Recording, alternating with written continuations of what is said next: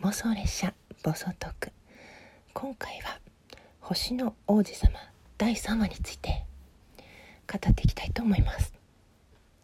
うん。そうですね。今回のストーリーは簡単に言うと、まあ、苦悩ですね。それぞれの立場でみんなが苦悩するというテーマかな多分。まあ出資をねしますよって言ってくれた会社の意向をどこまでその期日が短い中で聞くかっていうことよくある話でもあると思うんですよね。うんただ相手の言いなりになってしまってもともとあった良さまで失ってしまうという危険性がねあるんですけど非常によくわかる。なんかこうそういうクリエイティブな仕事を全くしない人は多分ね自動販売機を押すみたいに簡単にそういうものが出てくると思っている節があって結構気軽にね方向転換とか思いつきのアイディアとか変更点とか希望を言ってきがちなんですけどぱりね何もないところからものを作り上げるとかある程度走り出してしまったものにこう修正を加えるっていうのはとっても大変なことなんですよね。最初からそういうものを全て取り込むと前提をねそうやって仮定した上で作り上げるものと後から付け足していくっていうもののクオリティってやっぱり違うと思うんですよね。前どこかでそういう話もあしたな、まあ、何でもそうだと思います。うん。料理でも。仕事でも、まあ、そういう共感を覚えつつも、まあ、ずっとこれは言いなりでいくのかしらとかね、まあ、スポンサーの言いなりになるっていうのはどんなことでもありがちなんだけど。うん。さあ自分だったらどうすんだろうとかね。そういう苦悩に共感しつつ今回の渡辺圭介君かっこ渡君はですね、まあ、人間関係というか自分が努力することをもう完全に放棄してしまっているというか失敗続きで諦めてしまっているのでどうしてそれをしなきゃいいのかん？どうして学ばなきゃいけないのかわからないなぜそれが必要なのかわからないっていうところに陥ってます。ま結構そうね中学生とかなんでこんな分かんない勉強やんなきゃいけないんだよみたいなことを誰しも思いがちなんですけどね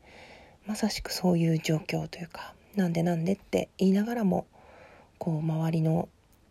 大変さについていけないというか何を言ってるかわからないちんぷんかんぷんなところででもなんとかその場所にいるっていう状況なんですよね。うんまあ、その中で社長から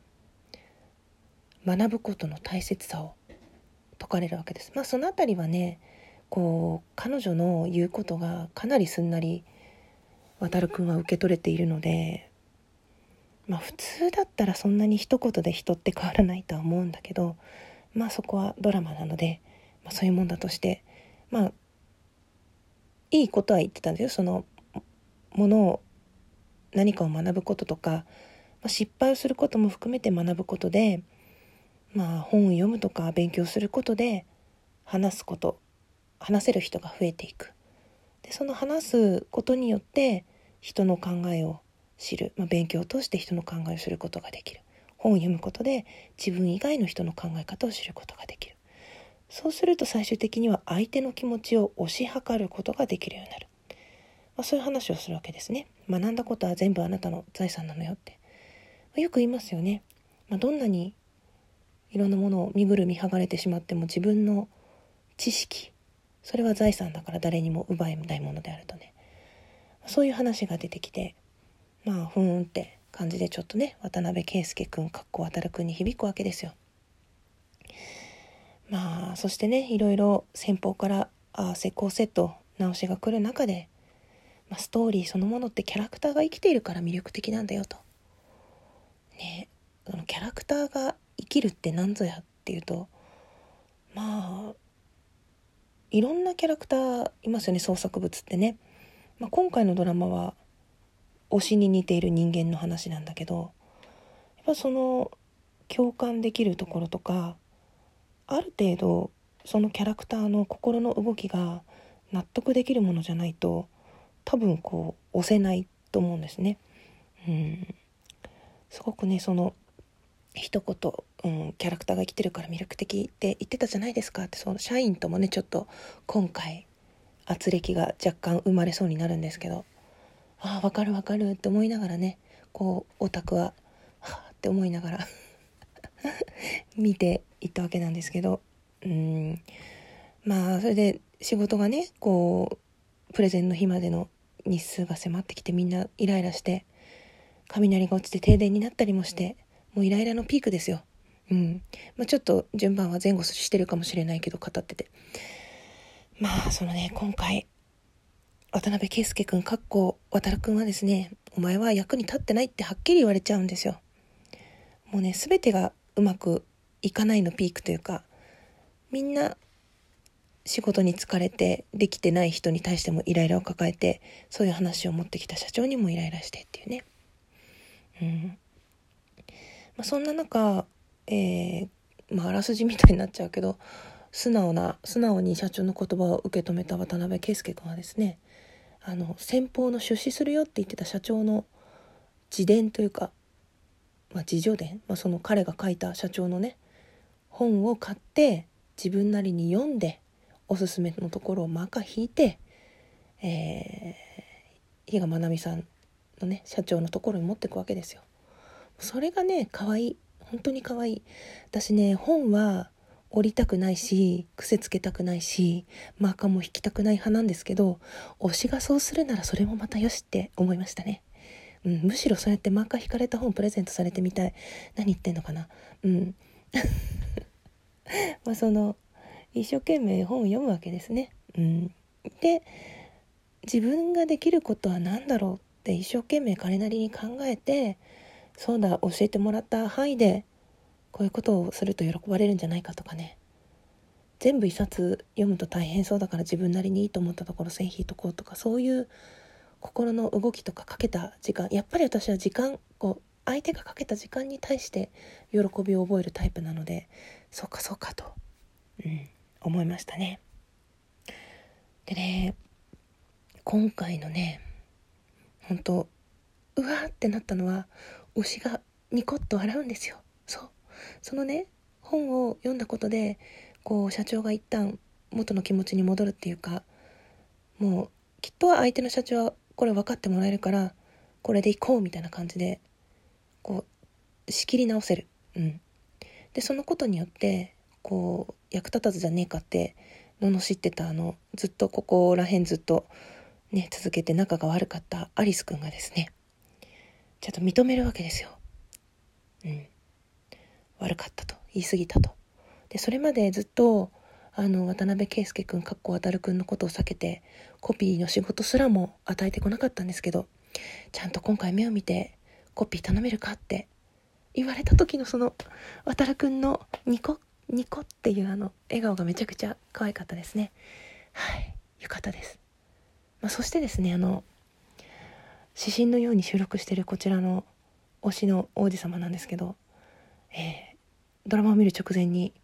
私のラジオトークの推しである天木ニコちゃんから今回の渡辺圭介君はまつげがいいよってまつげ長いねって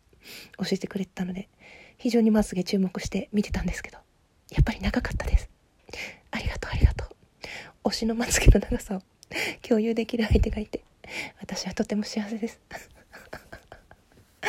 そうそう。そしてまあゲームのラブマイペガサスの方も今回は、えー、努力する話でしたね。えー、ケント様はね、とうとう花屋さんで働き始めました。立ってるだけで人を集めるから、そのまま働いてくれっていう感じで、いいノリで仕事始まってましたね。うん。で、ケント様自身も今の僕にできる精一杯を頑張りたいな、とかね。あとは、えー、私に対して、まあ、ゲームしてる本人に対してですね、あの、努力は比べるものじゃないよとなんかいいことを言ってくれましたねこうひまわりがバラと比べてもどうしようもないとひまわりはひまわりのように咲けばいいと ケイト様ありがとうっていう感じですね。はい、そして次回の伏線が張られてゲームの方は終わった感じです。そんな感じでね、まあゲームもなんとなくテーマが一致してるのかなっていう感じで進んでまいりました。まあちょっとね、あの出資してくださる相手側の社長のかっこ船越英一郎の癖がすごくてね、毎回ドキドキします。ああいう役をするんだっていうかね、どっちかっていうと私は船越さんはおっちょこちょいでドジな探偵役というかね、そういうイメージが多いので、やっぱ役者さんってすごいなって思いました。非常に緊張する。あんな社長がいたら本当緊張する。なんかほんと自分も一緒に働いてるようなね気持ちになってドキドキして見られるというかね、はい。まあ、そしてやっぱりうん年下の男子って可愛いなっていう風に新たな萌えポイントを見つけてニヤニヤしております、ね、そして同級生のねインターンのことの恋愛もこれからどうなっていくのかライバルとなるのかそういうところも非常に注目ですね。うん。次回も楽しんでみたいと思います。やっぱりもうね時間いっぱいいっぱい喋るね。今日はそんなに話すことないなって思ったんだけどそんなことなかったです。今回も最後まで聞いてくださって誠にありがとうございました。こちらですね速度は変えてません。私がただただ早口なだけです。それではまた聞いていただけると嬉しいです。妄想列車暴走トーク。星の推しの王子様の回でございました。ありがとうございました。